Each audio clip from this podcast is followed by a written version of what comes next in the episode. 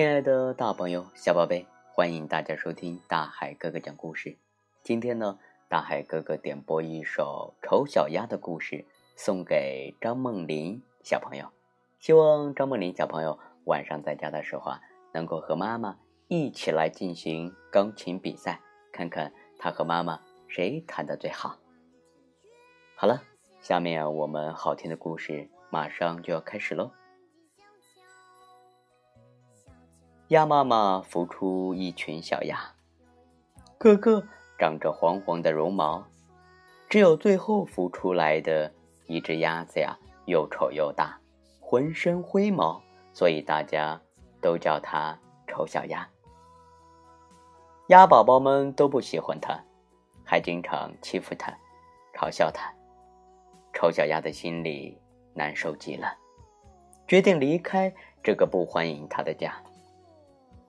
他走过一片沼泽地，来到一座简陋的小屋前。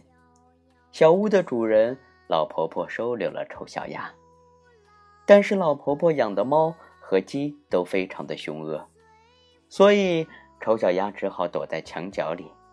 丑小鸭非常想回到水边，于是有一天，它悄悄地离开了。转眼间，秋天到了，一天傍晚。丑小鸭看到一群美丽的天鹅，它非常羡慕天鹅有雪白的羽毛和又长又软的脖子。终于，冬天到了，丑小鸭又冷又饿，被一位好心的农夫救回家。可是，农夫家里的小孩常常欺负它，丑小鸭被追得到处跑，把东西都打翻了。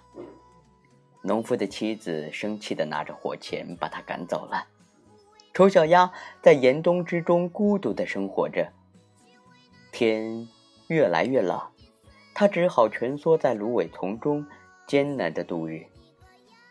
温暖的春天终于来临了，丑小鸭长大了。前面草丛里有几只天鹅向丑小鸭游游过来，丑小鸭羞愧地低下了头。这时，他看见了自己的倒影，他已经是一只美丽的白天鹅了。亲爱的大朋友、小宝贝，今天大海哥哥给大家点播的这一首《丑小鸭的故事》，你喜欢吗？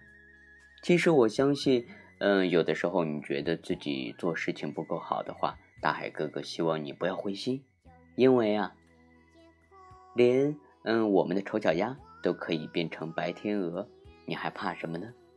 只要你自己努力，能够和呃，能够不断的给自己打气，我相信终有一天，你自己也是一只白天鹅。好了，亲爱的大朋友、小宝贝们，今天啊，大海哥哥就和大家分享到这里。今天啊是端午节，明天大海哥哥就要回老家了。大海哥哥在这里祝所有的听众小朋友们端午安康。好了，我们下期节目见。